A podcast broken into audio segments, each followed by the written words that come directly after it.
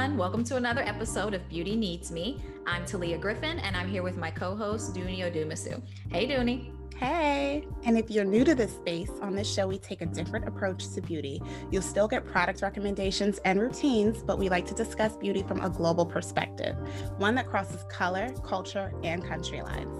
We also look at beauty as a 360 experience that's rooted in mind, body, and soul. But don't get it twisted, we're still fun as hell, so you'll learn a lot and laugh a lot too. Right. This is our first solo episode in a while. And in addition to letting you know what we've been up to since October, we're also incorporating new segments into the show. If you're not subscribed to the pod, please do so. We also appreciate reviews on Apple Podcasts. And of course, keep up with us on Instagram at @beautyneedsme. All right, let's get into the show.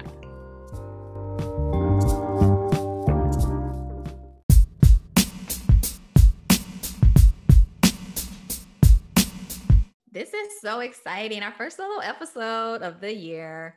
We're back. Okay, so where do you want to start? Because we have like 6 things to go over today. So, okay, let's just start at the top. Okay. So what have you been doing since October? That's a loaded question. Okay. Let's break it down. Have you tried any new beauty products or had any new beauty experiences since October? I have tried a few new beauty products. Yes. Have I had any new beauty experiences, like procedures? No. Okay. Let's see. Beauty products that I've tried. I've been focusing a lot on hydration of my skin. So I've read up on a couple of items, but in terms of new stuff, actually, to be honest, I just purchased some new Ren skincare products, like a week ago, maybe. Okay. I had a really good routine that I was happy with, and my skin was doing really well. So I didn't want to switch anything up. I also wasn't trying to like just buy a bunch of new products. But as I started to run low on cleanser and moisturizer, I revisited Ren. So I'm trying that out now. And I got like their minis because I'm really big now into like just getting minis and trying and seeing what I like, and then like building a routine around that and getting full-size products that way. I've never tried Ren. I know you talked about that before. Yeah, that's a brand that like when it comes to, I won't say new brands because they're not a new brand, but when it comes to trying new brands, I typically am slow to just jump into new brands. Yeah. No, I'm with you on that. That's why I think, sorry, go ahead. No. But I know you've mentioned them before and that you liked a lot of their stuff. Yeah, because I really like their glow tonic is why I decided to get their minis.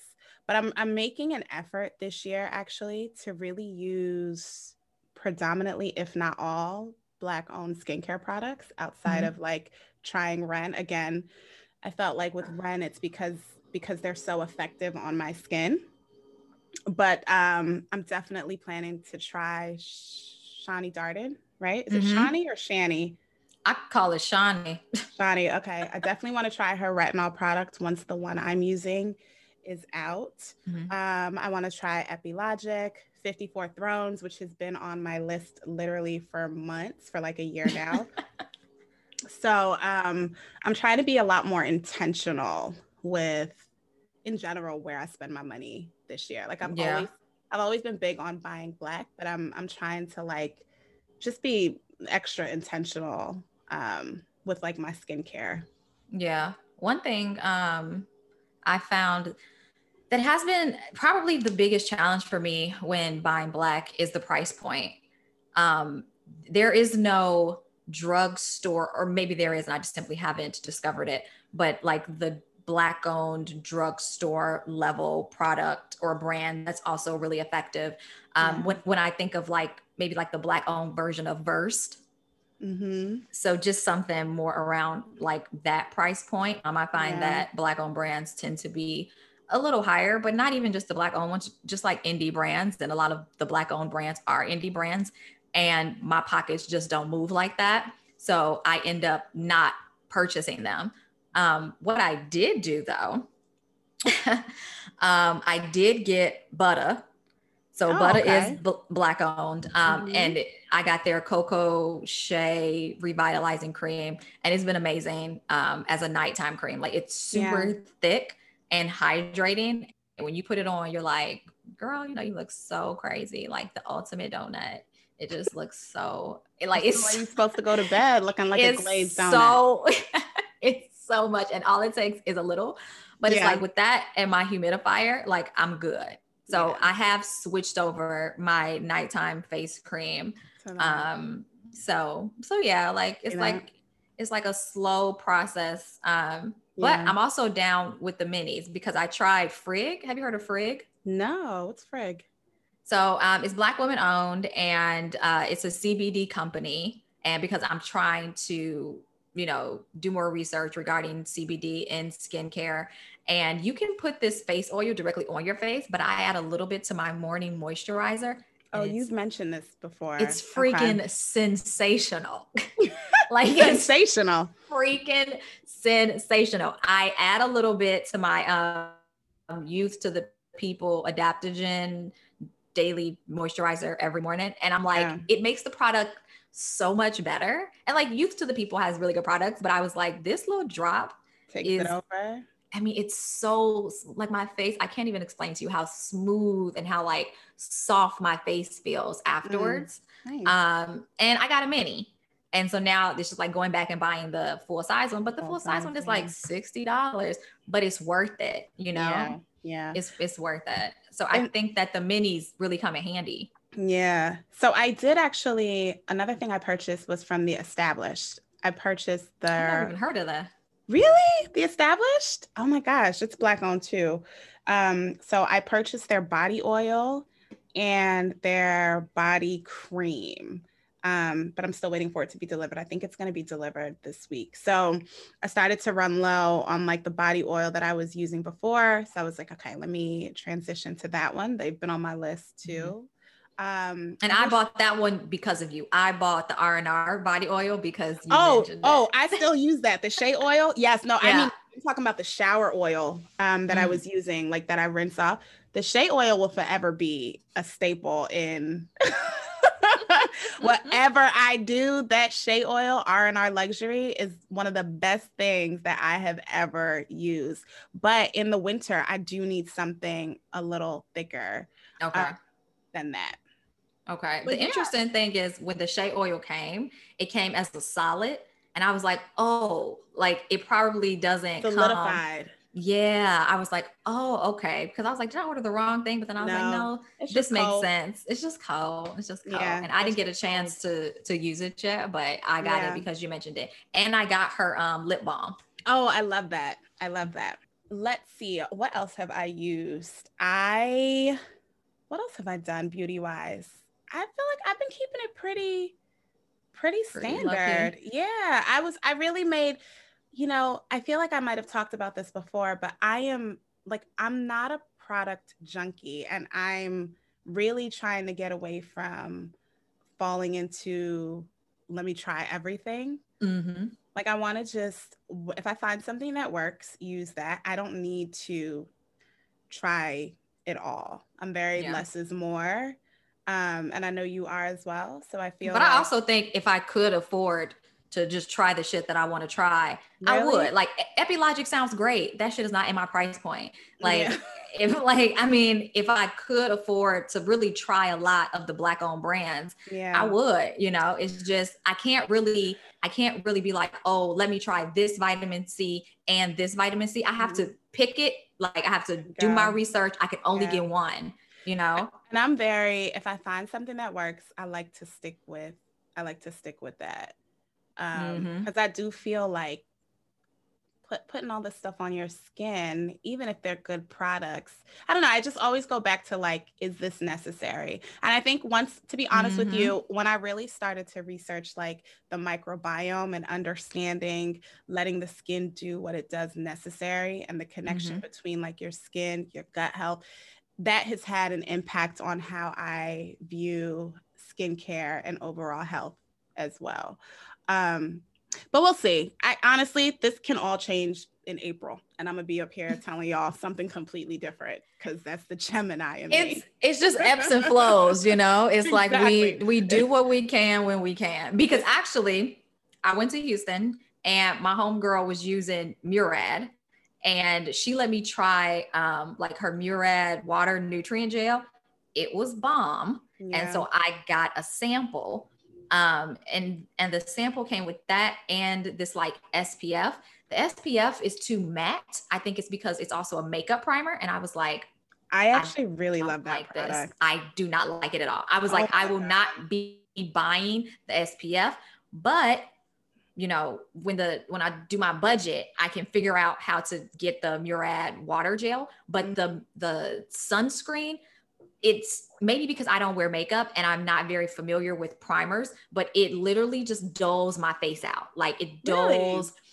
Yeah. Like after I use my moisturizer and I have this beautiful glow after Frigg, it just takes all that shit away. It's just like bloop. And it just makes it real matte.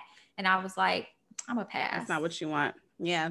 I'm a pass. Let's see. What else have I used or done? I haven't really done any. I mean, I'm just grateful that, you know, the nail salons have been able to stay open. That's I'm just trying to get a mani-pedi. Yeah, I haven't done anything. Oh, I got some press-on nails that I'm actually going to try. I'm like trying to get into press-on nails. I was like, people are really getting into these press-on nails. Yeah, and I'm a gel girl. Like I, you know, get gel consistently or have been getting gel consistently, but they do weaken my nail bed.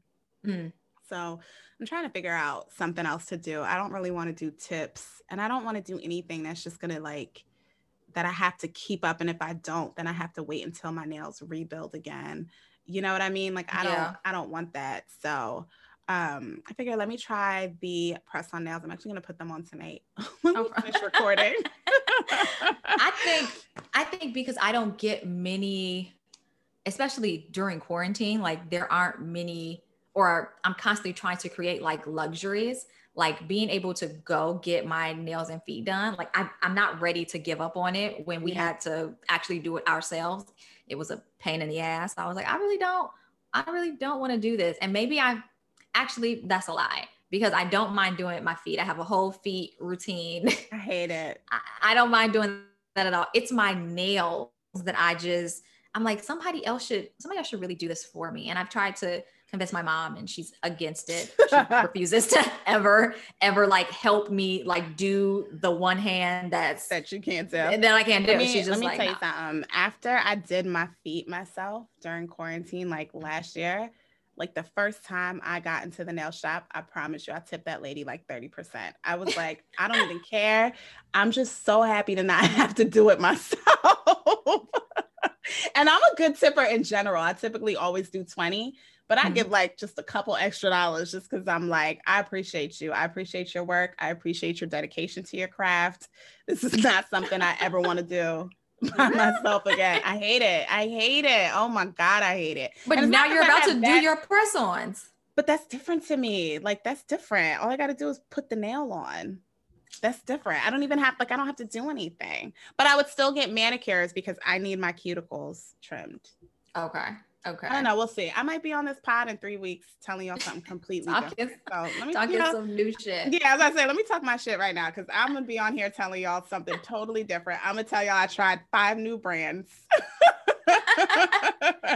and I'm wearing tips. So, but that's real because So I had a photo shoot in New York, and I ended up having to get an emergency manicure. And I went to this place that I've been before. It's in Brooklyn. It's Black owned.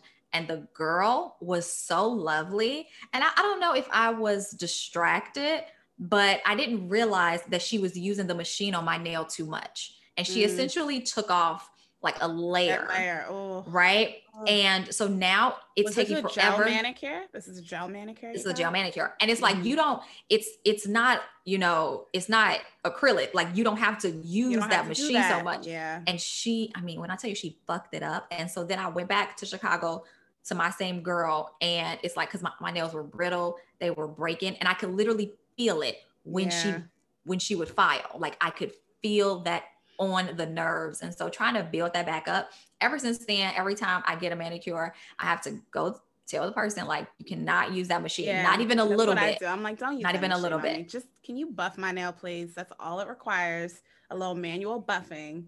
But it's like, you can't use that machine, not until my nail fully heals. Like, and you could see it. You could literally see it trying to grow that extra layer back. And I was like, this is fucked up. And I tipped her a good 20-25%. Oh. I was like, because you don't realize it. So it's like, y'all was talking too much. She was so nice. She distracted the hell out of me and she fucked me up. And now we on the outs. So won't be going back. Let me see. What else did I do? Oh, you know what I did get? So I was in Zanzibar over the holidays.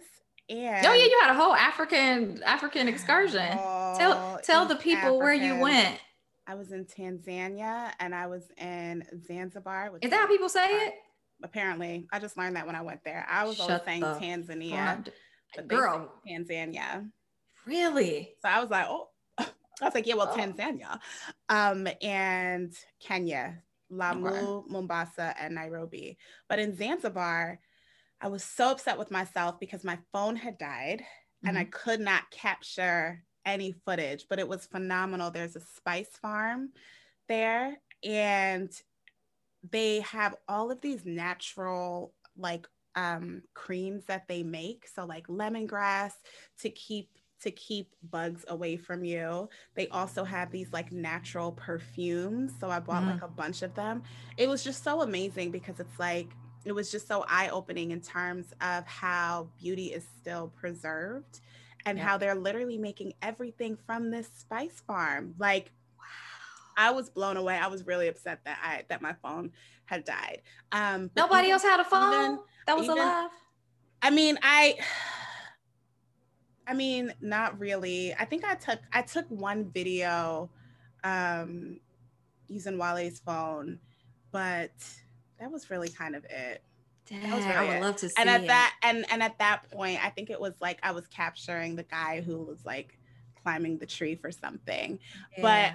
But I was very disappointed in myself with that one. But it was just amazing because it's like, it was just a reminder that you can literally nourish your body, heal everything with what grows naturally. You know what I mean? And so I was loving it. And then even I think I took a picture of this. They use lipstick from a certain plant and it's like orange lipstick. So like I applied some onto my lips. I think I took a picture of that one. Did you buy it? No, I didn't buy it. Oh, no, I didn't buy it because it wasn't going to last. It's literally like a natural, like once you open it, you got to use it. Oh, so it's not like, there's like no preservatives. No preservatives, yeah. Nothing in it, yeah. So that was great. That was really beautiful to experience. I was really mad at myself that I didn't have a phone to properly document it though. Tanzania, you don't say. Yeah. Tanzania. Can you believe us? We've been saying us Americans. I mean, because I'm sure we all do say it. Exactly. I ain't never heard Tanzania. Me neither. I literally at first I was about to correct somebody, but I had to check my first world privileges and ignorance. I was like, this is your home. I'm sure you know how to say it. I used to do that to this boy when I was in like third grade. His name was Sean. But I had only seen it spelled at that point, like SHAWN, and he spelled his SEAN. And I was like, you spelling your name wrong. And he was like, this is how I spell it. I was like, but that's not right. Because on the Wayans brothers, it's spelled. I was like, that ain't right. And then years later, when like Puff Daddy was known as Sean Combs, I was like, oh, I guess he was onto something. Yeah, so not too much. I feel like, yeah, there's nothing exciting for me going on in terms of like beauty products. Right, or then maybe we should give them a beauty needs me update because we have some changes. We've had a lot of changes. So guys. Okay, go ahead. I was gonna say, guys, we have like a whole. Go ahead. All right. Well, let's first remind everybody. So we went on a break last year in October. So if we take a couple of steps back, Talia and I started this podcast in June last year. We dove headfirst, and we were learning as we go. We did not know what we were doing, and we were literally we were winging it, But it was amazing. We were booking guests, doing interviews. We were just trying to figure it all out, and we burnt out, of course. And we realized that we needed to take a step back and be more strategic with what we are doing, because it's a podcast, but it's a business. And so we took a step back. We knew we wanted to rebrand. I mean, y'all can be honest with us. The podcast art we had at first was trash. We didn't like it either, but we put it out. And I created it. And I was like, this is not the best representation. Neither of us liked it, but we were just like, we need to get it out there. And that was that.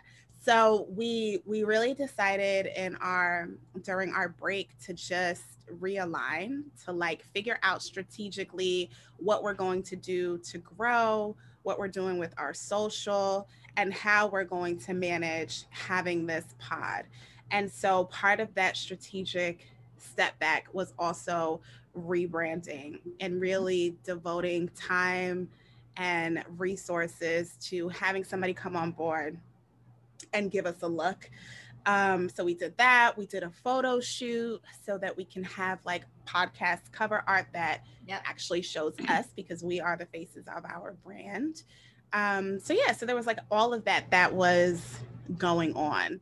All of that behind the scenes stuff. Right. Right. And we're currently working out a website.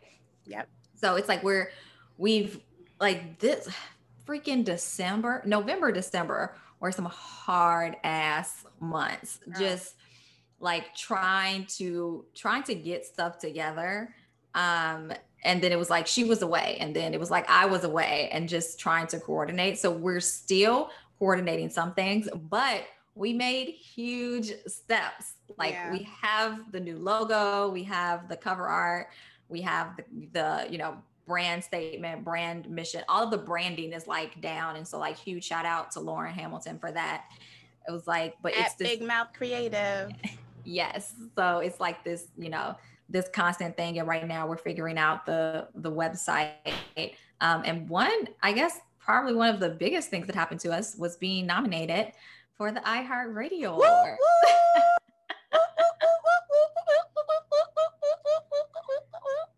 Okay. So silly. So we were nominated in the beauty and fashion podcast category. We were the only podcast hosted by Black women that, was nominated. I think it was maybe it was 5 podcast totals. Either 5 or 6. 5 or 6 total.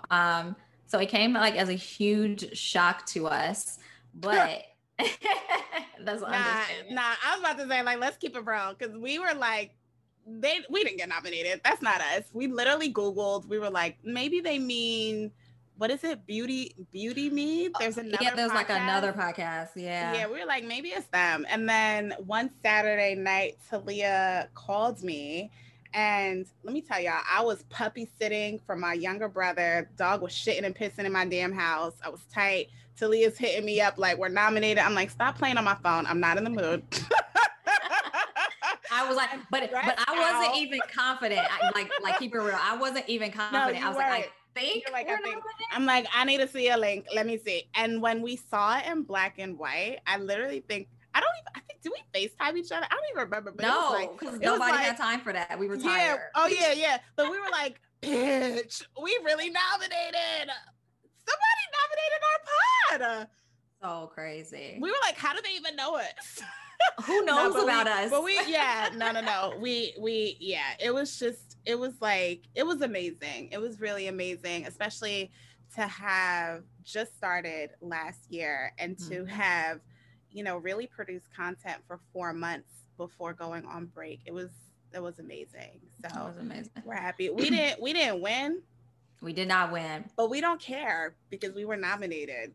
True. But, so this is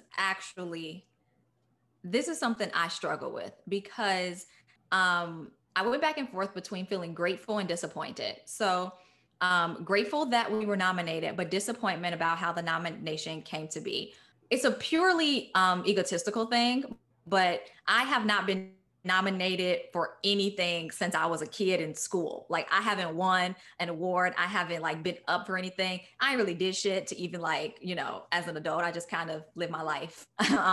So to be nominated for this award, for something that we put so much work into, and, you know, no one reached out to us to tell us we were nominated. That was disappointing. And then, you know, we had no information about how the show was going to work. Like, again, it's if we were bigger, you know, maybe it wouldn't matter, but for us to be so little, and like literally, you know, a 6-month-old little baby brand, and to get this huge honor, like we really, or, you know, I feel like I really would have liked someone to at least let us know, like, you're nominated and this is how you can watch. And, you know, none of those things happened. And so while I was extremely grateful, I was disappointed. And maybe because it was a COVID thing. And, you know, I mean, even when there came a point, like the day of, when Dooney reached out to somebody from the show, and her response was like, oh, you know, we tried to reach out to as many podcasts as possible, but we didn't have all the email addresses. And I was like, well, our email address is right there. Like, yeah. I was like, that's just not what we would have, what I would have liked. Well, no, I 100% agree. I mean, yes, I definitely feel grateful for being nominated. The way we were handled is that's definitely a different story, a different feeling, and I agree with that. I'm still grateful that we were nominated, and so when I say, like, you know, it doesn't matter because we were nominated, I still feel like, all right, you know, great, it's a big deal. Yeah. But when we're talking about the way that we were handled, I think that was, they dropped the ball big time on that.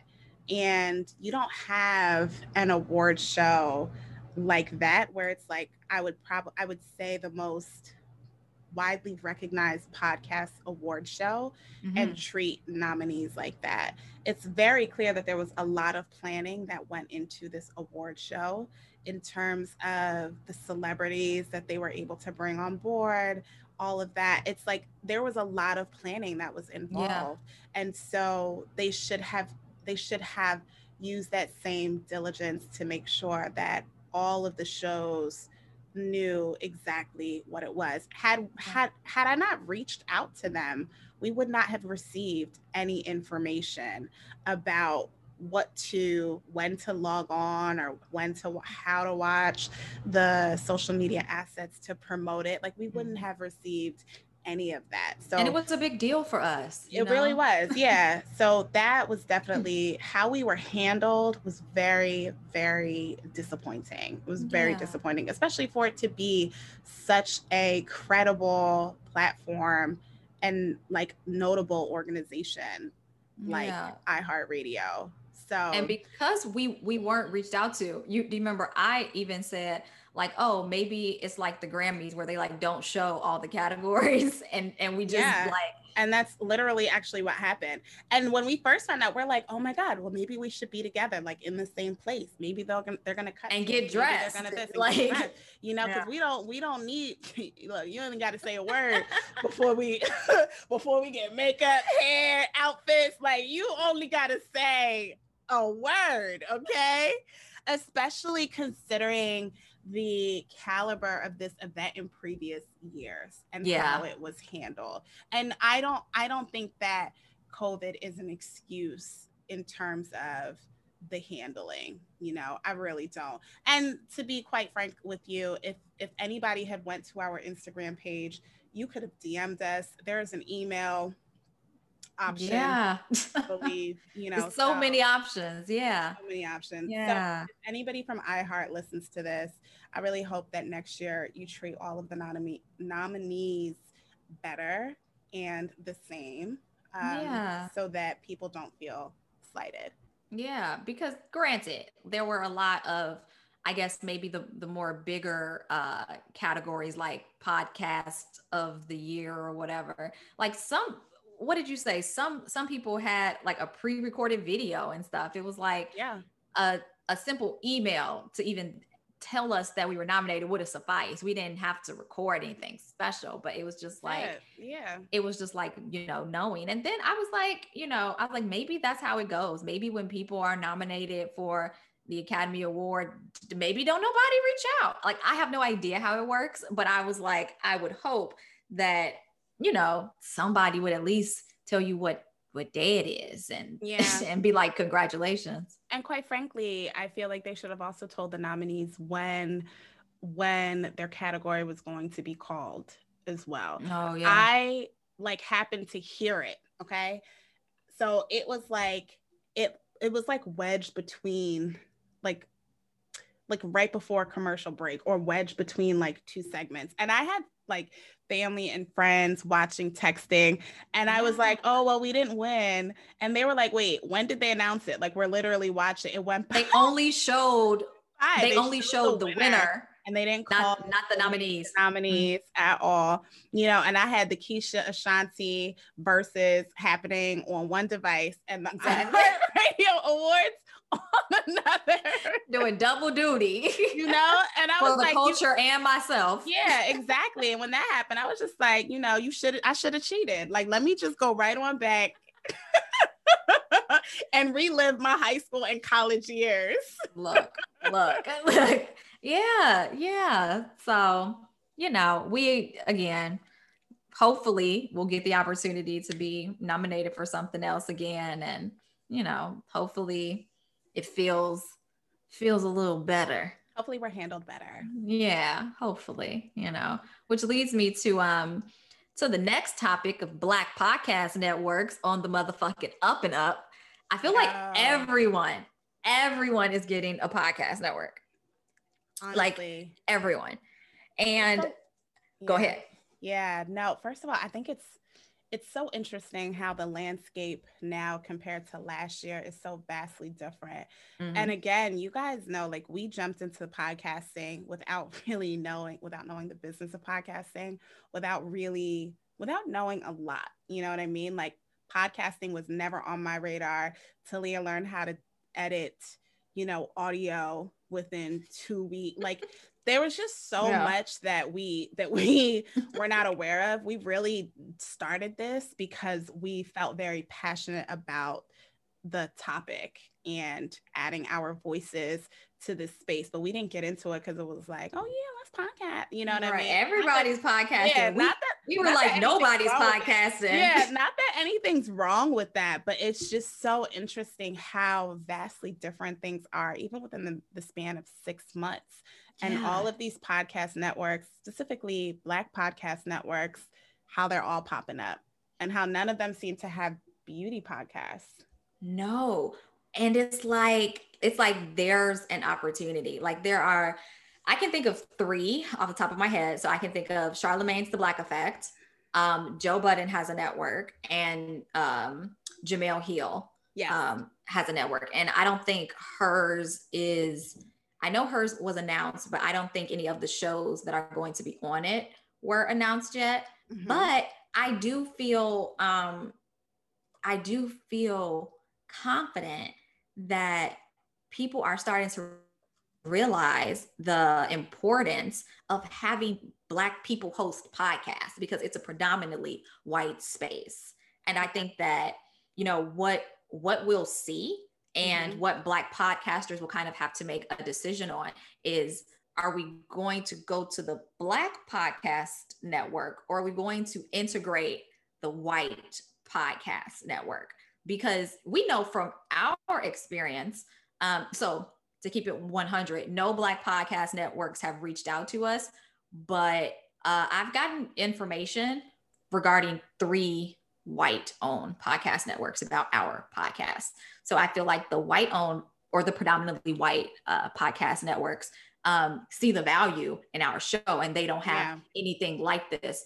Whereas the Black-owned podcast networks, they're one fold, where it's like, oh, we have a bunch of Black podcasters, but they don't have any beauty shows. Whereas the white you know, podcast networks are like, oh, we don't have a lot of Black podcasters or beauty shows. Okay. And that may be why they're pushing harder. Yeah. And this isn't, we're not pitting, you know, Black networks against white networks. I think it's like an observation, because also what I'm seeing with a lot of Black podcast networks, I feel like I'm seeing a lot of the same type of show.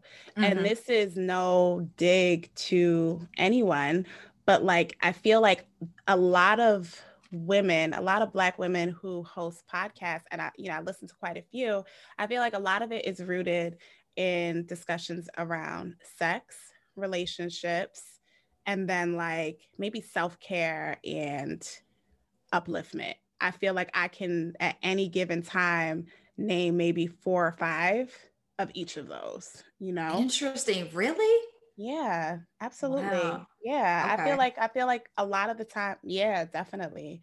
And so, but just to your point, and I also don't think there's a lot of value for beauty discussions, despite the heavy consumerism that exists, mm-hmm.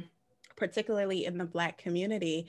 I don't feel like the discussions that we have is what comes to people's mind when they think about beauty. So therefore, yeah. Of course, it's not like a show like us. I don't think it's even on anybody's radar that something like this may exist. I've been very open about the fact that when Talia first approached me with this idea, I thought she wanted to do product reviews.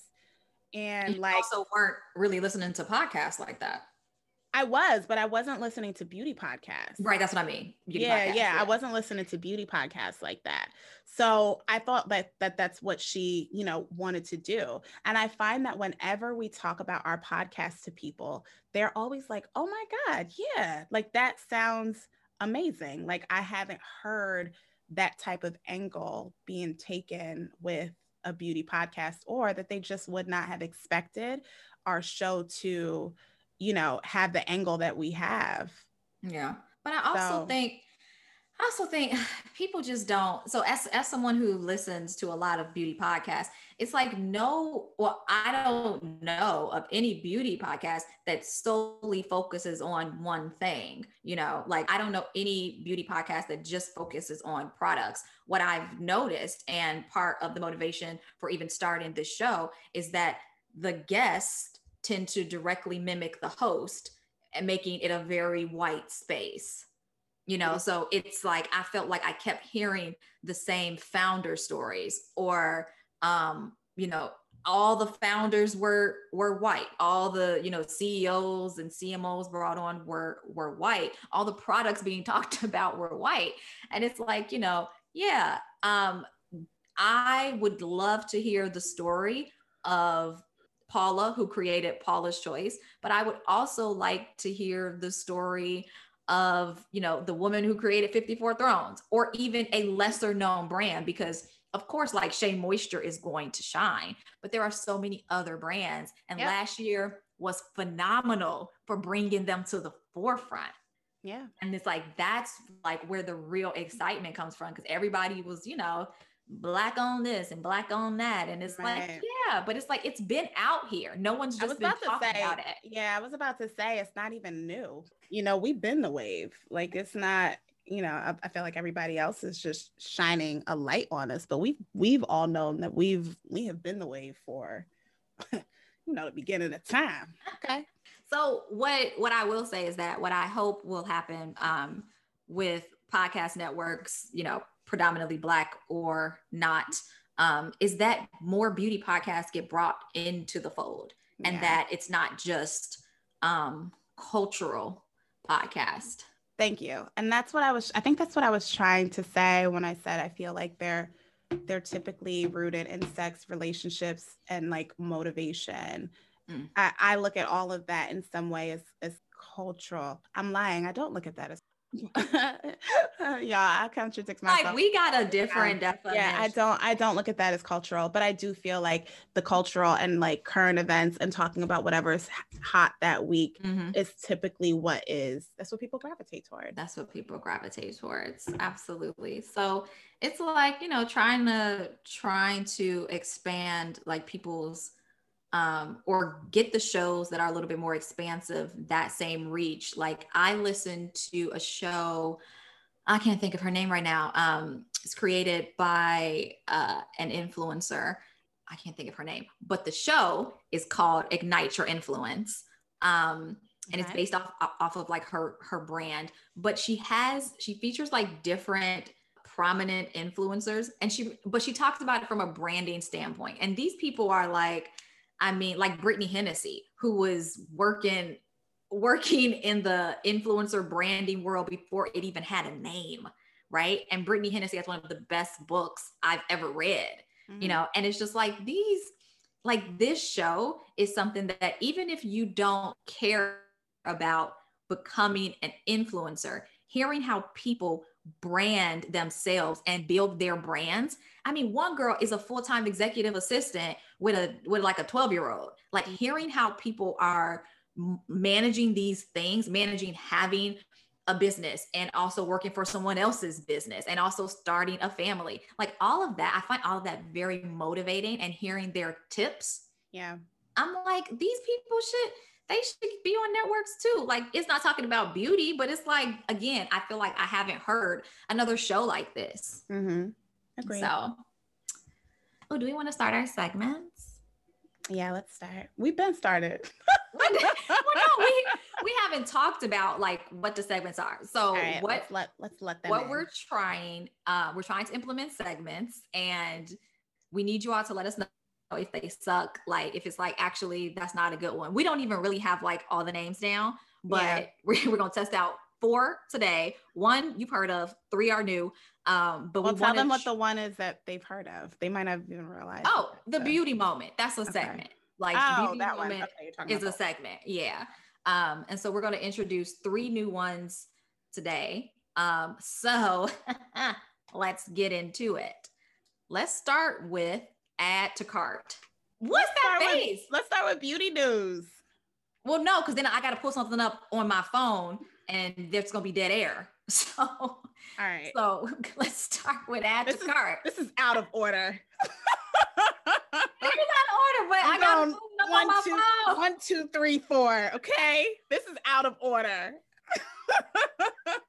But let's start with add to cart. Let's start with add to cart. Okay, so add to cart is a new segment where we choose, a product, not necessarily like a beauty product, but like anything relating to beauty that we would want to add to our cart. You know how like when you online shopping and you'd be like, oh, I'm adding that to my cart. So that kind of stuff where we can put you up on new things that we like, maybe you'll like them too.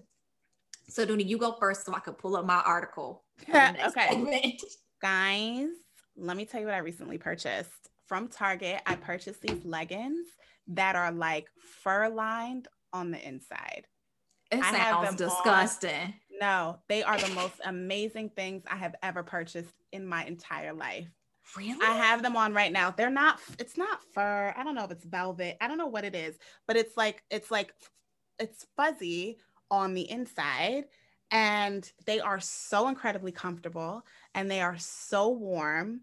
I got them in black, olive green, and gray. Let me show you. I'm going to show Talia. You guys can't. Is it like sweat preventing? Like no, it's not. There's no sweat. Okay, Talia, you can't show this.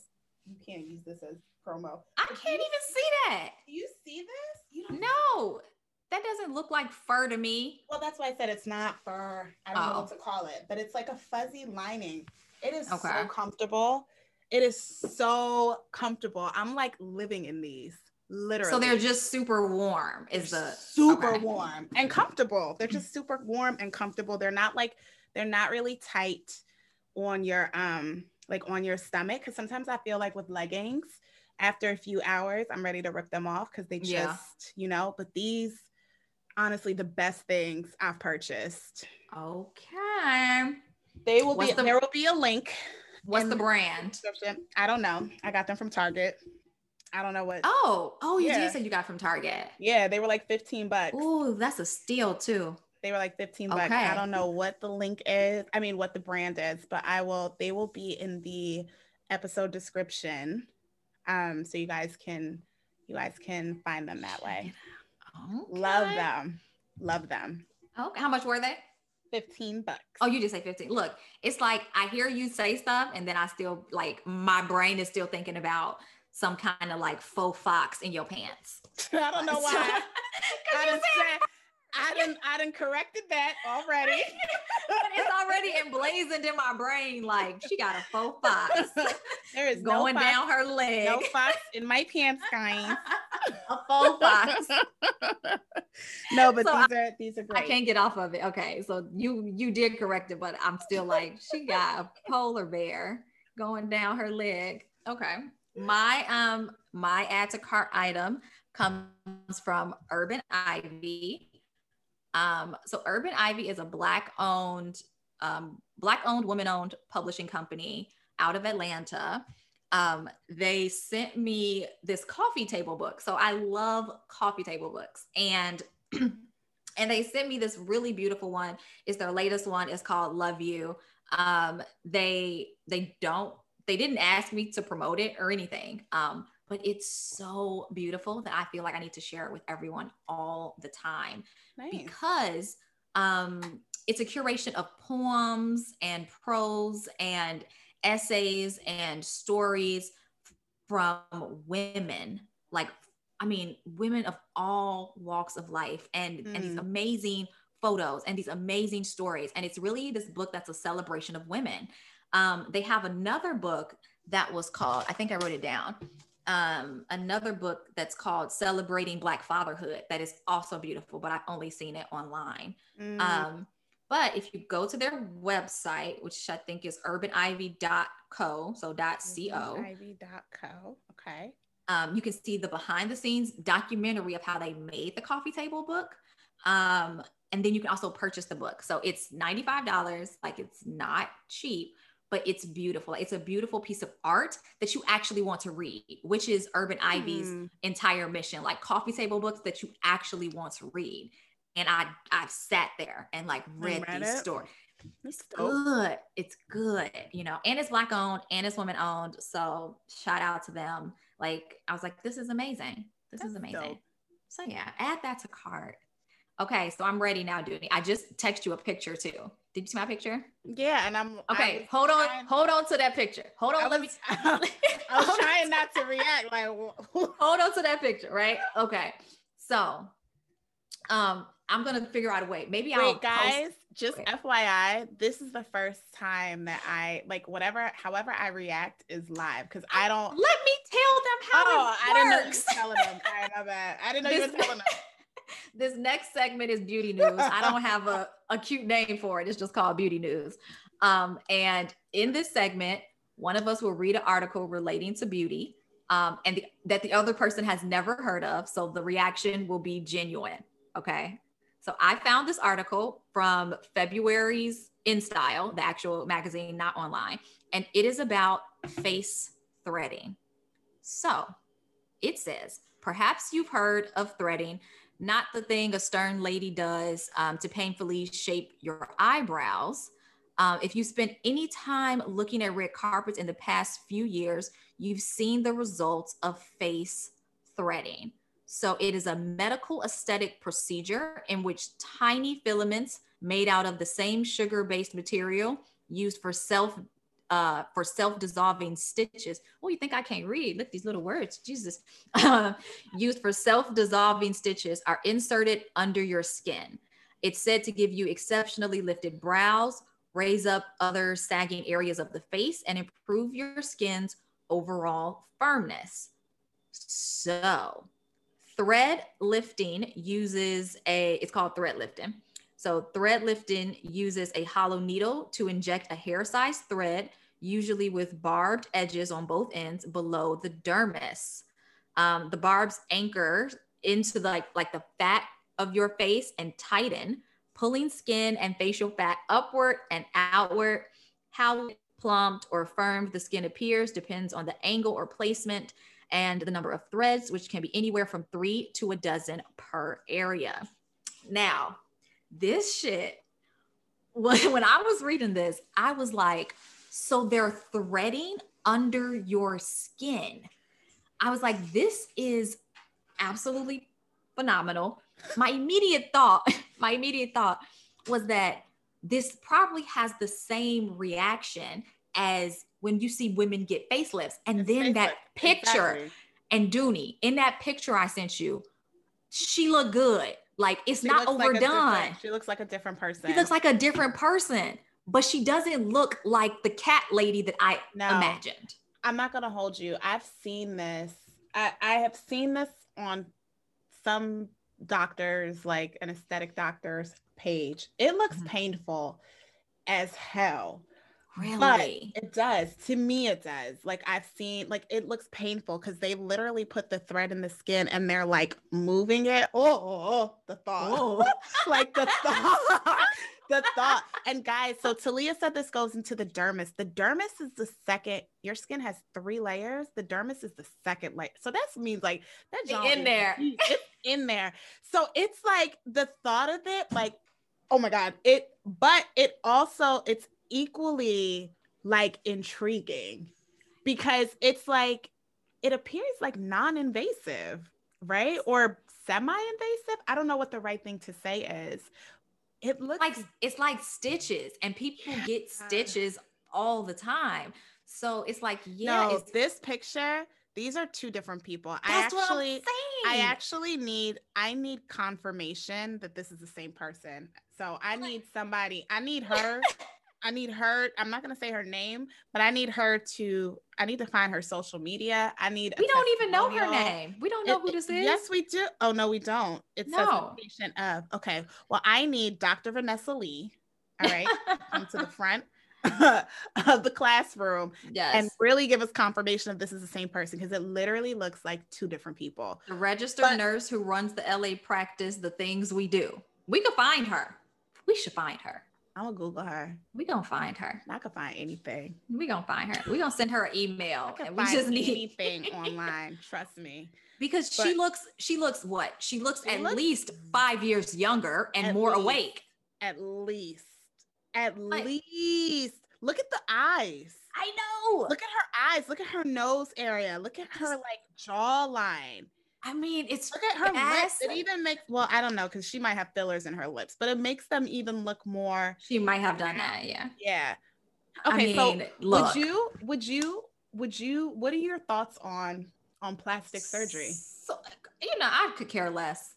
I could care less about what most people do with their own bodies. Oh, well, you like already know. To your face. Again, I could care less, because the more I look at my face, okay, it's twofold. The more I look at my face, the more I'm like, I can see where, I'm getting that like little fat pocket underneath the chin, like where my chin used to be more defined.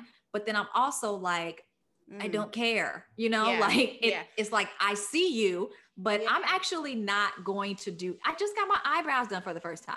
Yeah. Like I'm 20 years behind on everything. Like I'm not actually going to do anything, but seeing these results, I was amazing. Like, I'm not gonna, if like, I was like 50, I might do it.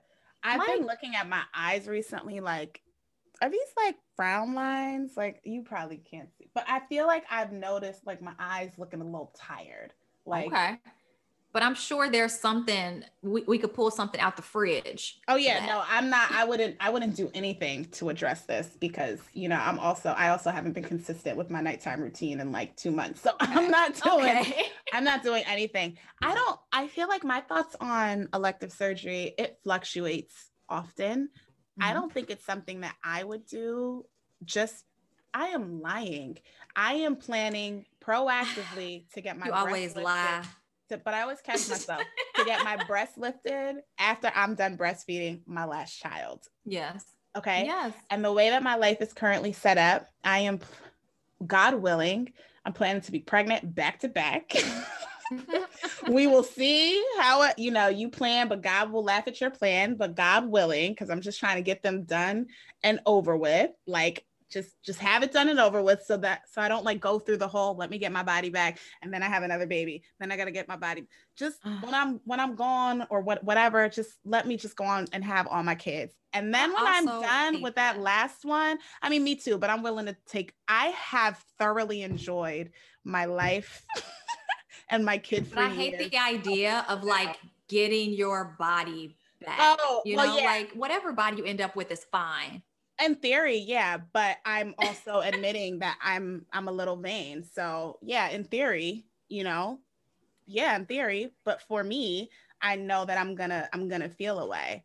And so when I'm done with that third child, I'm telling the doctor to just go on and snip, snip. So you having three kids back to back? I'm hoping, God willing. I don't know what's going to happen, but I know I want multiple children. And I know that being that I'm older, I probably should have them sooner rather than later. So that's fair. So that's my thought process. Would you consider, is this something you would recommend? It's called thread. What's it called? It's called thread lifting. I don't know. I need to read into it more, to be honest. I need to understand side effects. I need to understand the material that's used for the thread, what happens, it dissolves into the skin, into your bloodstream, what happens. I mean, when people started getting breast implants, you know, excuse me, they didn't realize how those early versions of silicone that they were using were literally dissolving into women's bodies and causing drastic health issues. So I would honestly have to take the interesting thing is that it's the same material that's used for dissolving stitches. So we at least have some parallel to where we've seen it before, because if you've ever cut your eye or something, you know, your eyebrow, and you've had to get a stitch on your face. But does it go into the dermis? Like that's the thing. Cause I feel like this procedure goes deep into the skin. I don't know that stitches really go. I don't know enough about stitches to even verify that. Yeah. So yeah, it's like, true. You know, I feel like it's all like in drug development, we would say like that's off-label use. Like in theory it works, but right. Like, you know, there could be some side effects that haven't yet been evaluated. Ever. Yeah. Look, all I know is sis in the photo.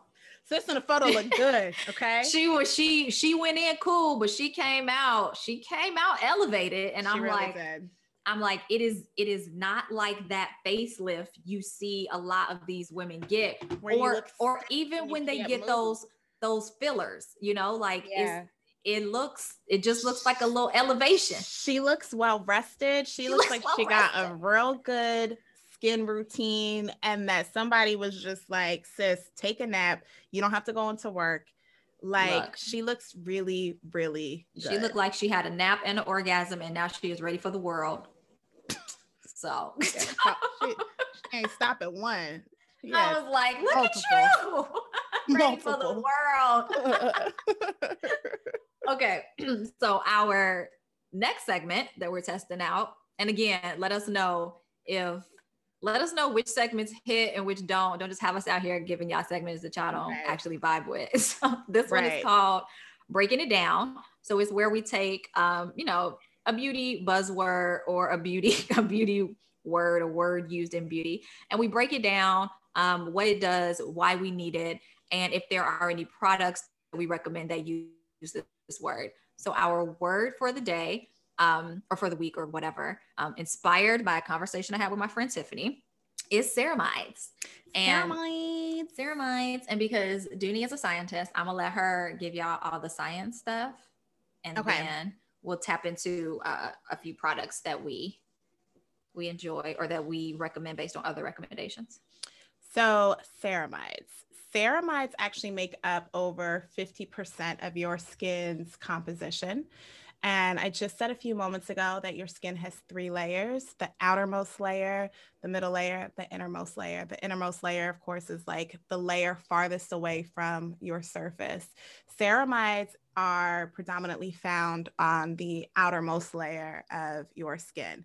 Basically, they are fatty acids, okay? And ceramides help, they're basically the skin's natural moisturizer. So they preserve the skin. by creating a protective layer that helps prevent the loss of moisture, and it shields your skin from different environmental factors.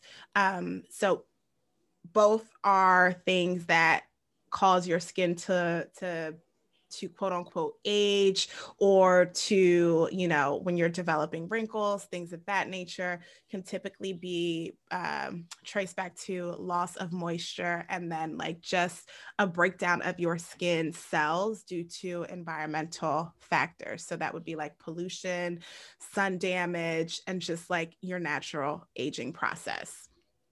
Okay, so ceramides and why they are important, or rather the benefit of ceramides. So they restore your skin barrier. So when your skin loses ceramides, whether it's due to aging, because your skin will lose ceramides the same way that it loses collagen, or if you've overused exfoliants or harsh soaps, it breaks down the barrier of your skin. It's breaking down the natural ceramides that keep your skin cells together. And the benefit of ceramides is also, as I said earlier, is that they lock in moisture. So when we talk about having a healthy skin barrier, it seals in the moisture. Okay, and it prevents water loss from occurring, because your skin does not produce water. Your skin naturally produces oil, but you need to introduce moisture into your skin in order for you to be hydrated. And ceramides also protect your skin. As we said before, it protects your skin against environmental factors such as pollution, sun damage. So when you lose those ceramides, you're losing some of that protection for your skin. Another thing is when your ceramides are broken down, that also aids in a loss of collagen. So again, ceramides are found on the outermost layer of the skin. Collagen is found in the second layer of the skin. So there's typically a lot of focus that's placed on preserving collagen or increasing your collagen in order to increase the elasticity of your skin. One of the number one ways to do that is by preserving your ceramide layer, so that your collagen isn't as easily broken down. Yeah, that makes sense. And also ceramides help with preventing visible signs of aging. So like wrinkles? Exactly. So that's pretty like self-explanatory. So again, it aids if you are losing your ceramides, that can cause a loss of your collagen, which means that your skin isn't as elastic, which means that it's more easily visible in terms of seeing wrinkles on your skin. So those are some of the basics of ceramides in terms of like what it is, why they're important, and what they do for your skin.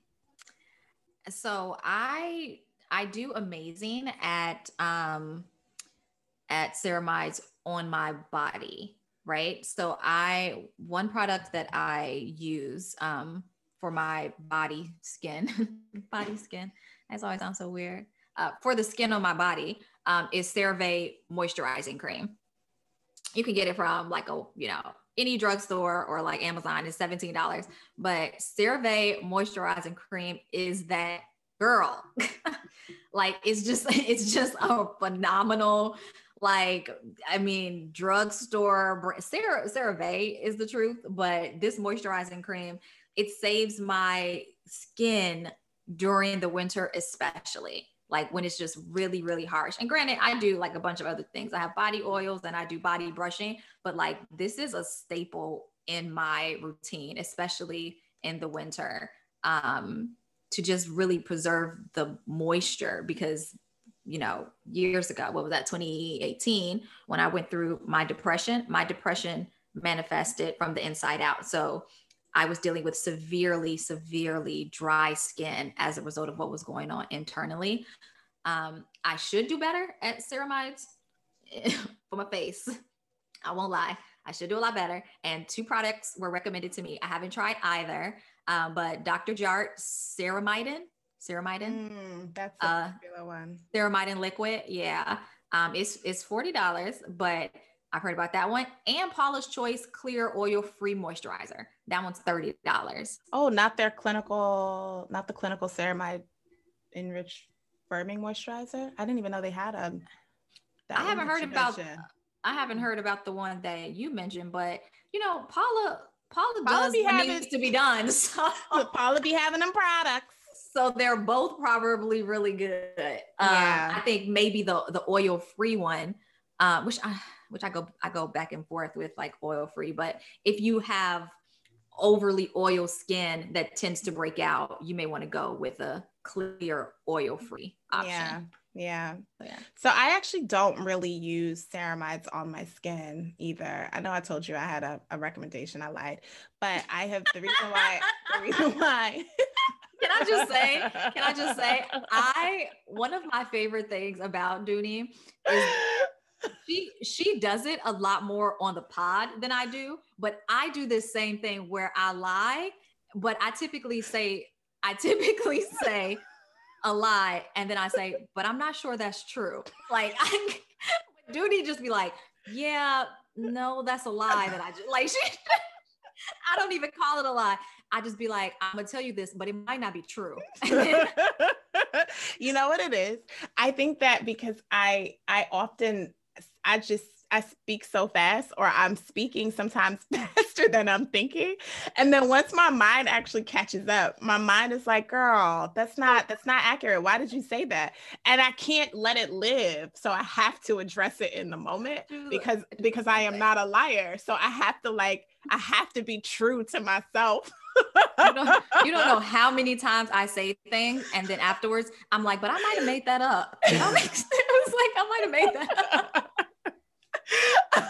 But that's why, back to the ceramides, that's why I've been eyeing the Paula's Choice product, that clinical ceramide enriched firming moisturizer.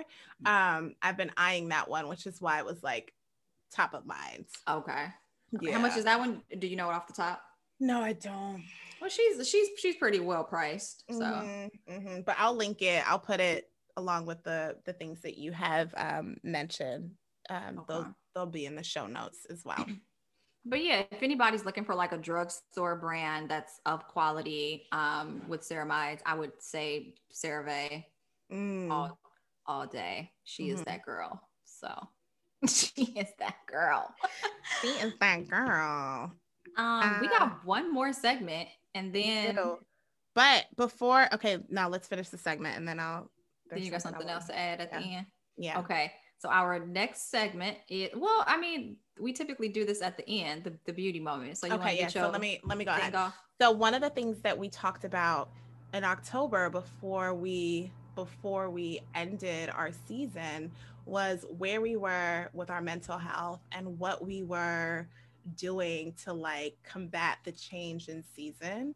So I think we should talk about, you know, where we are now mentally and just how we're taking care of ourselves outside of, you know, what beauty products we're using.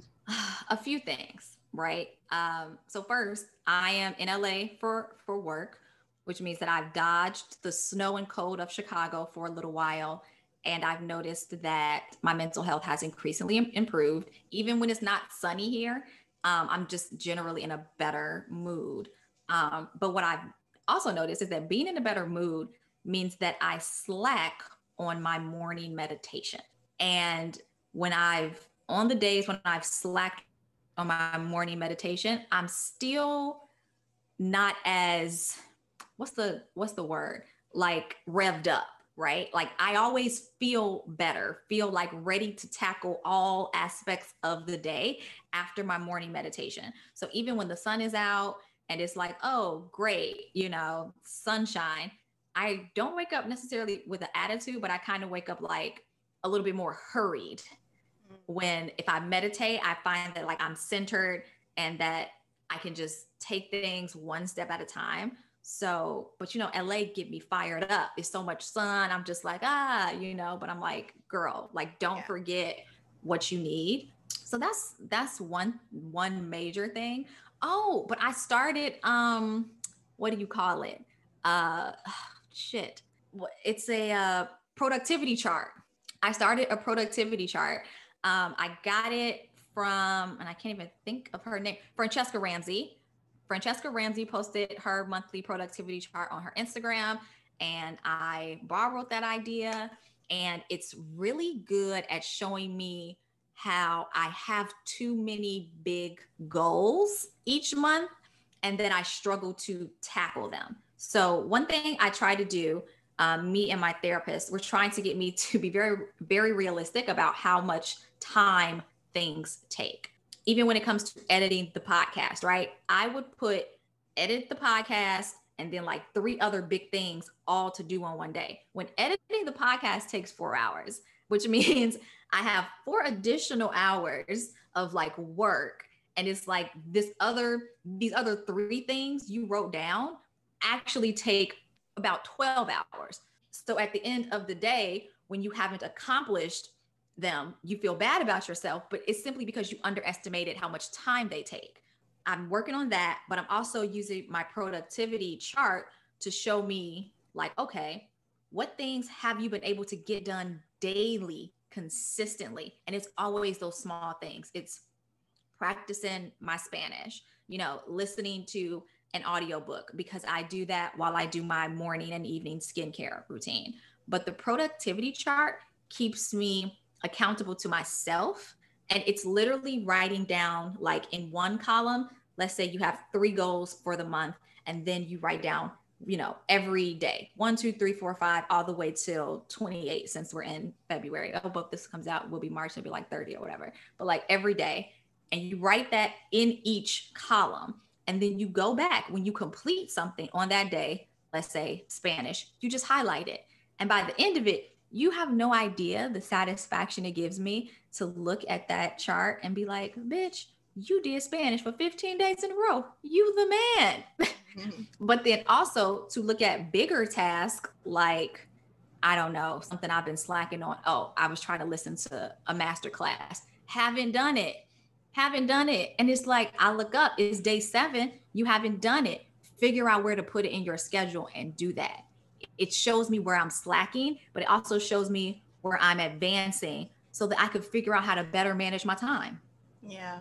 I love that productivity chart.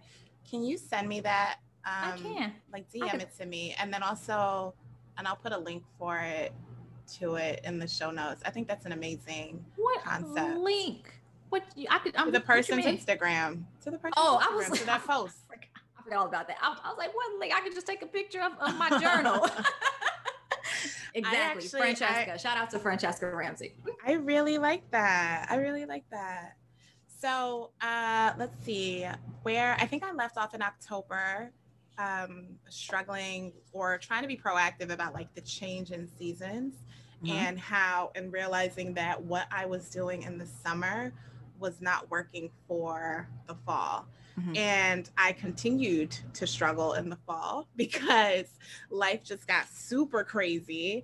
And I was never really able to like figure it out. I was running on fumes and I was overwhelmed and I just had way too much. And I had way too much, not way too much, but I just had a lot going on and I didn't have the systems in place that I needed in order for me to be productive. Mm-hmm. So when I was away, I spent a lot of time thinking about what was a priority and being honest with myself about what I could do, what I couldn't do. And then, so, you know, I'm now actively working on, well, what is it that I need to keep my mental space free, not over capacity, so that I can actually do what I need to do. You know, I've talked about before how I experienced seasonal depression in the winter. So one of the things, or two of the things that are like, I'm really working on maintaining are getting quality sleep, which includes going to bed at a decent hour and not going to bed with my phone in my room, because I always wake up in the middle of the night. And when I wake up, I just go for my phone and then I'm scrolling. I'm just on my phone for like 2-3 hours and can't fall back asleep. And then by the time I end up going to bed like an hour before my alarm goes off and I'm just miserable. So I sleep with my phone outside of my room. I got a proper alarm clock that wakes you up with like the birds chirping and light being like sunshine being simulated, which is really big for me because I do need the sunshine. Like I need that light. So I'll do that. Or sometimes I'll put on my UV light, my light therapy lamp in the morning. I've been doing yoga in the morning, which has been like a lifesaver. And I like just within the past week have started to eat better, because I was like, I had completely fallen off on like how I was eating. So I'm back to like actually cooking and making healthy meals. And then this week I am this week I will be exercising. I think mentally, one of the things that I've been struggling with is realizing that I haven't been fully engaged in the present. Mm. And it's something that I just talked about in my last therapy session. Like I have been like replaying and reliving things that have happened previously. Mm-hmm. And I am thinking about the things that potentially could happen, or the things that I'm like worried about happening, as opposed to being present with this bomb. Stop banging on the table. Oh, then okay. As opposed to being present with this bomb ass life that I have. And so that's something that I've been like, now that I'm cognizant of, I'm like, okay, I gotta like really lean into that. Like, what is it, so I'm trying to journal more, because I haven't journaled much. And guys, let me tell you something, my mind at any given time, there's 1,000 tabs open and thoughts running through. And at any given time, I'm jumping down the many rabbit holes that exist. Okay.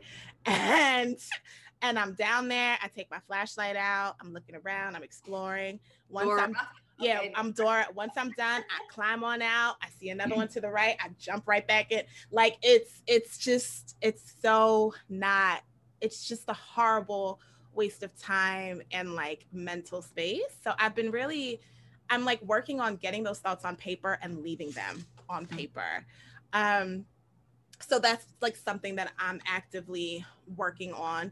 And then also I've become very unapologetic with like freeing up my time. So I don't like to clean. Well, I don't like to clean, and I don't like spending my time cleaning. So I have a cleaning lady come now, like every other week, because I don't feel like wasting my time doing it. And I don't feel like guilt tripping myself over having somebody else do it. So I'm just like, let me just do it and call it a day. Because what happens is I will spend mental space like thinking about something or beating myself up about something, mm-hmm. which takes me away from being able to focus on the things that actually need to be done.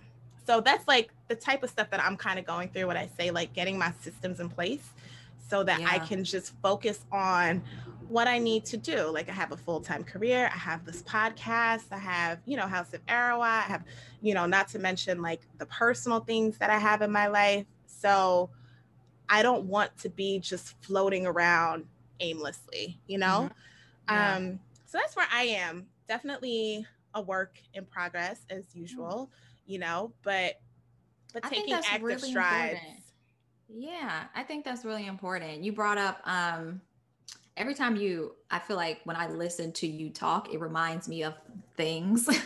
And my workout class in Brooklyn, they had to close all 3 locations. It was a woman-owned facility called Shakti Bar, but they created an app, and I pay for the app. I pay $9.99 a month. Again, workout is on my productivity chart, and I don't ever make it. I don't ever make it. I don't ever make it. But just seeing it and knowing like you're paying for this, and these are classes I love, but the thing about me and working out is that I love workout classes, but I love it together. And, mm-hmm. even though I can do it live, with the other girls, or I can watch a video, it's different. But, I feel like it's twofold. I feel like I'm supporting these women who I love, who created this amazing, when I tell you, I never worked out. Like I never worked out until Shakti Bar because I was like, this is like a girl community. This is a girl community. And it was convenient. And I was like, I love bar. Like I took ballet for years to work on my posture so that I could have good stage presence when I do theater. So I love bar. And I was like, oh, let me try to find workouts that actually, you know, inspire me. And so, so I am doing that. I'm slightly, not excelling, but I'm still trying because a lot of my physical journey is just getting more comfortable with myself physically. One thing I realized is like, I like bread and I'm gonna eat the bread and it's gonna go to my little fupa and my little midsection is gonna always bother me. I'm kind of not willing to put in all the work to change it. So instead of me focusing my efforts on like getting this, you know, bomb ass six pack, you know, I'm just going to be like, Talia, you like bread. The way you operate, you're really not going to ever have that kind of body, but how can you, how can you just work on feeling better about yourself? Like, do I feel better after my little 30-minute bar workout? Absolutely. Even if the result is not, you know, exactly what you want. An ab. Yeah. You know? Yeah. And you know, one of the things that I work on actively is giving myself grace. Because I recently started doing, like, I have this accountability check-in with my cousin Ade. So for those of you who are listening, she's the founder of Nubian Skin. We interviewed her, I think she was episode 3 last season, where, you know, we had like this heart-to-heart several weeks ago about like where we were and like things that, you know, we were working on and working through. And we're like, okay, let's keep each other accountable. Let's chat like every other week. And so we chatted earlier this morning and it was just like, it's amazing. I found like just having to like answer to somebody or be honest with somebody about like, okay, well, what am I doing? What are my challenges? And getting feedback from each other and things to think about are like, okay, so that's already one thing that I'm like, this is amazing. But there's something she said to me, which was like, you know, a lot, basically giving myself grace because I'm doing well. Right. So it's like, no matter what you think you still have to do or what you want to do, like recognize where you are right now and that you're doing just fine. And, you know, sometimes you have to hear that because I think we get very caught up in all of the things that we're not doing. Like hearing you say your Spanish classes, I'm taking Yoruba classes and I haven't logged into a lesson since last week. I haven't done it, but I'm now listening to audiobooks and every morning I have listened to a chapter in the morning.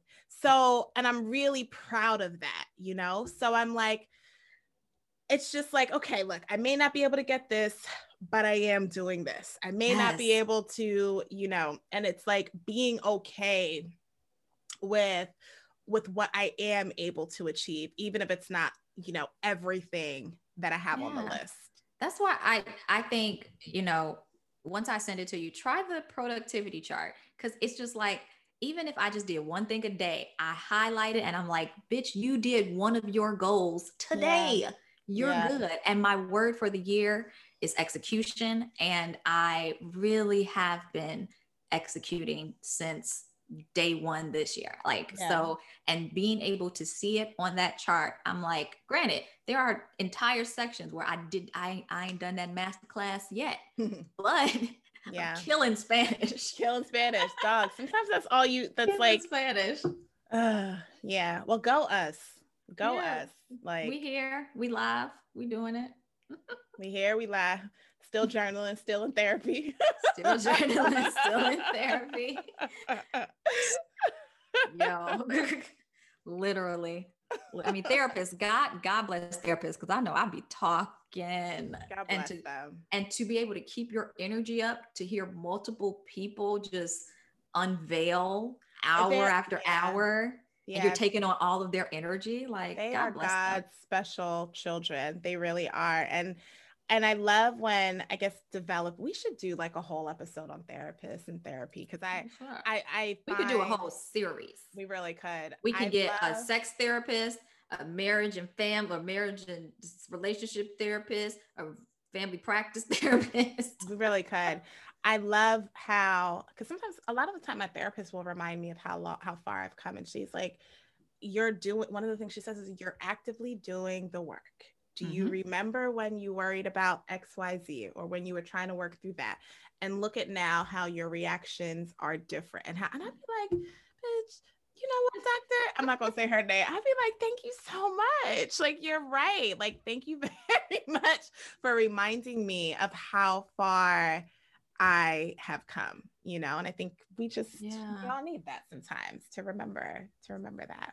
You know what else is so interesting? You call your therapist doctor? I do. You're so respectful. You're such a great person. Like, I was like, me and my therapist, she gonna be at my wedding just sitting with my auntie. Mine is absolute. I am 100% inviting her. She's coming to the trad. She's coming to the wedding. She might even come to the bridal shower. Like, love. And when I tell you, I literally told her something recently, and she responded like she was one of my homegirls. And I was like, this is why I'm fuck with you. Look, my therapist is like a surrogate auntie at this point. I was like, thank you. You know, she like literally had to, I was like, see, and she, and why it was so special to me was because like my, you know, probably like everybody's homegirls, like my homegirls, they ride. They don't need to hear anything. They are ask questions later. They're act first, ask questions later. Like that's, I'm very blessed to have them.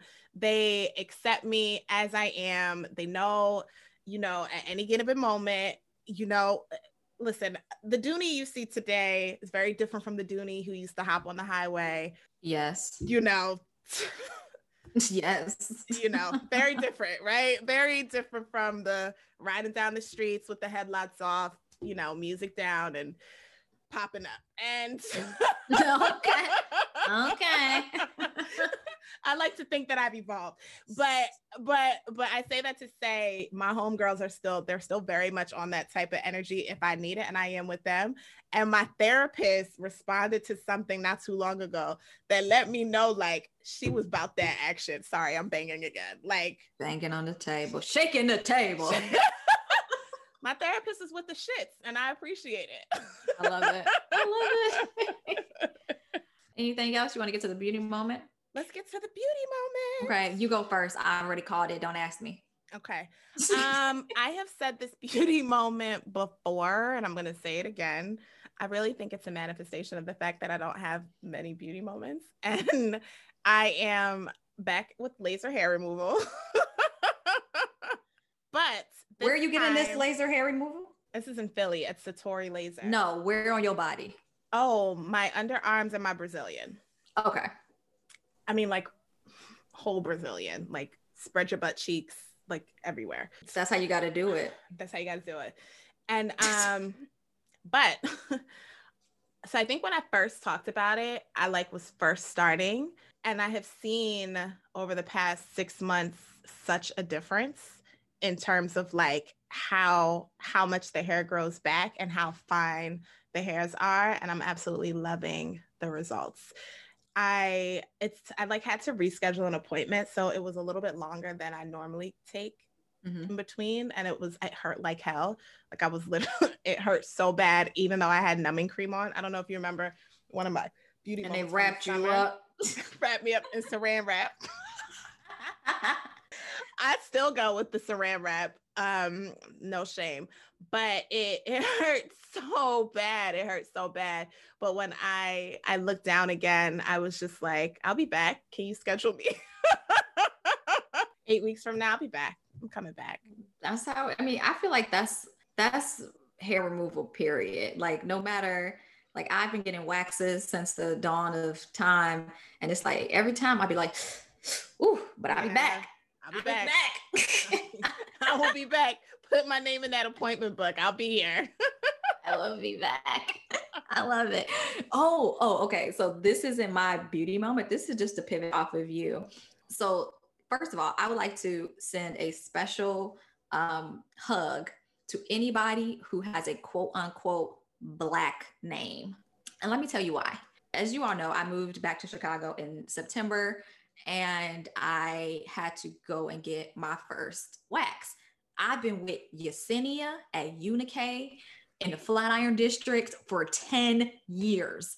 Okay. And I was like, who is going to be taking off my coochie here? I don't know these people. I don't know where to go. Right.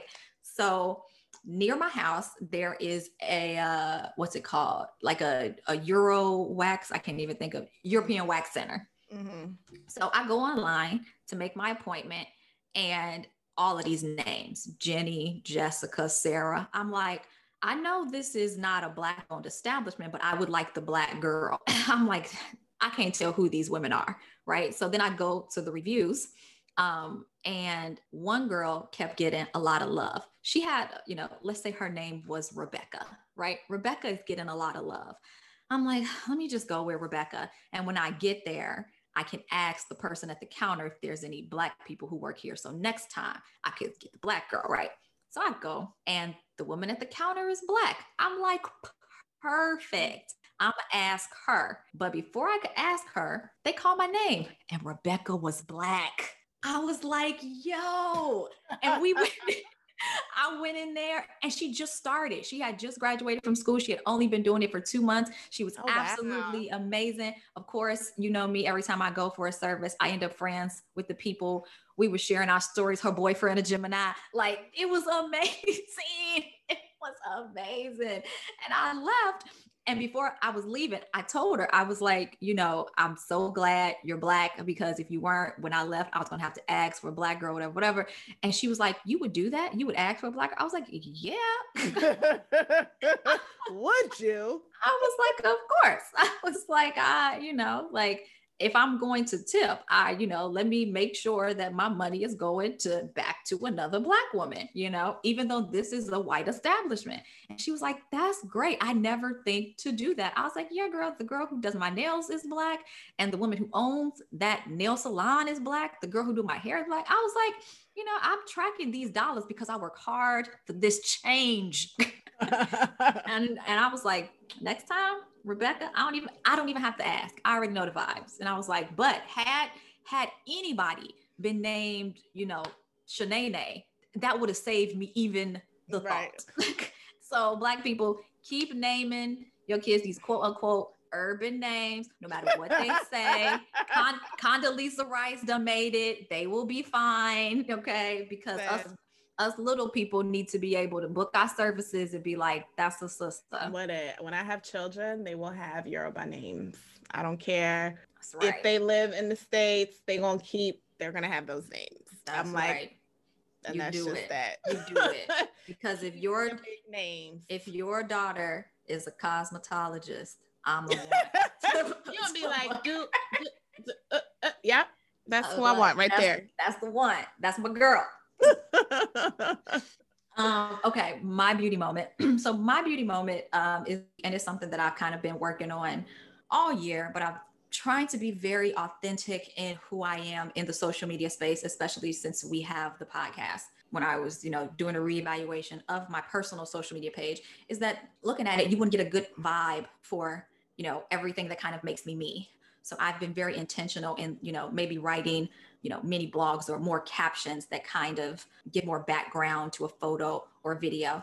I've also been very intentional, so expressing that I'm an artist. So this week, I posted a video of a behind the scenes of me doing a self-tape. I also posted something from our episode last week. So that's Acting, that's the podcast. I posted a bathtub photo with a poem by a Black poet.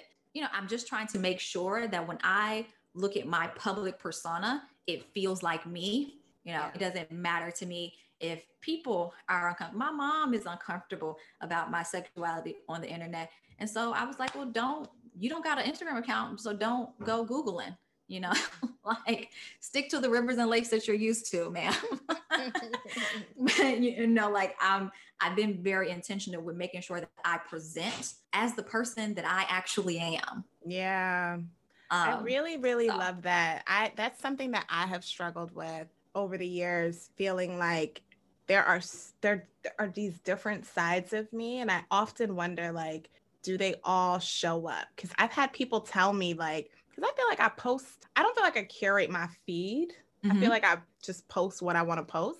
But I've had people tell me, like, oh, you're so put together. And I'm like, how do you get that? I'm not. Like, I feel like that is the one stereotype that I actively am like, how do you get that I'm so put together? Because that's not something I intentionally, like, project. So I really love that you are being intentional with that. I love that. So yeah, but that's my beauty moment for the week. Just trying to be, just trying to make sure that, like, I feel like me in every aspect of my life. So, and I will say this about you, Dooney, whether you feel very put together or not, I do appreciate that you come off more put together than me because believe it or not, people have thought that I was very put together. That was one critique I got in conservatory, is that, people questioned if I could let go as an artist because I was so put together. And I was like, who are y'all talking about? Now, listen, I'm often amazed, because let me tell you something. The first time my boyfriend looked at me and said, you are a child, like, you're 12. I laughed so hard. I was like, you see me, like, you really see me, like, because I am the biggest goofball. I am a kid, like, I'm a kid. And I was just like, yo, I'm like, this is where I need to be, because you see who I am. Yeah. But I always think it's so funny, because I'm like, I'm not the friend who doesn't tell my friends, like, what's going on. I am the friend who's very like, I need a discussion. I need to talk. I need you to walk me off the ledge. Mm-hmm. Going on, like, I'm so vulnerable and open that, so I'm always like, I'm always confused when I get the whole put together thing, because I'm like, exactly.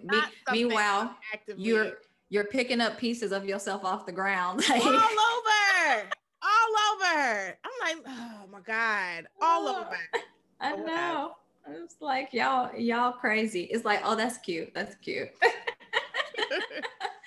that's all we got. Yeah. That's all we have, guys. Thanks for joining us. It was so fun to do a solo episode. We haven't done this literally in, like, I don't know, in months, so like 4 months or something like that. So more to come.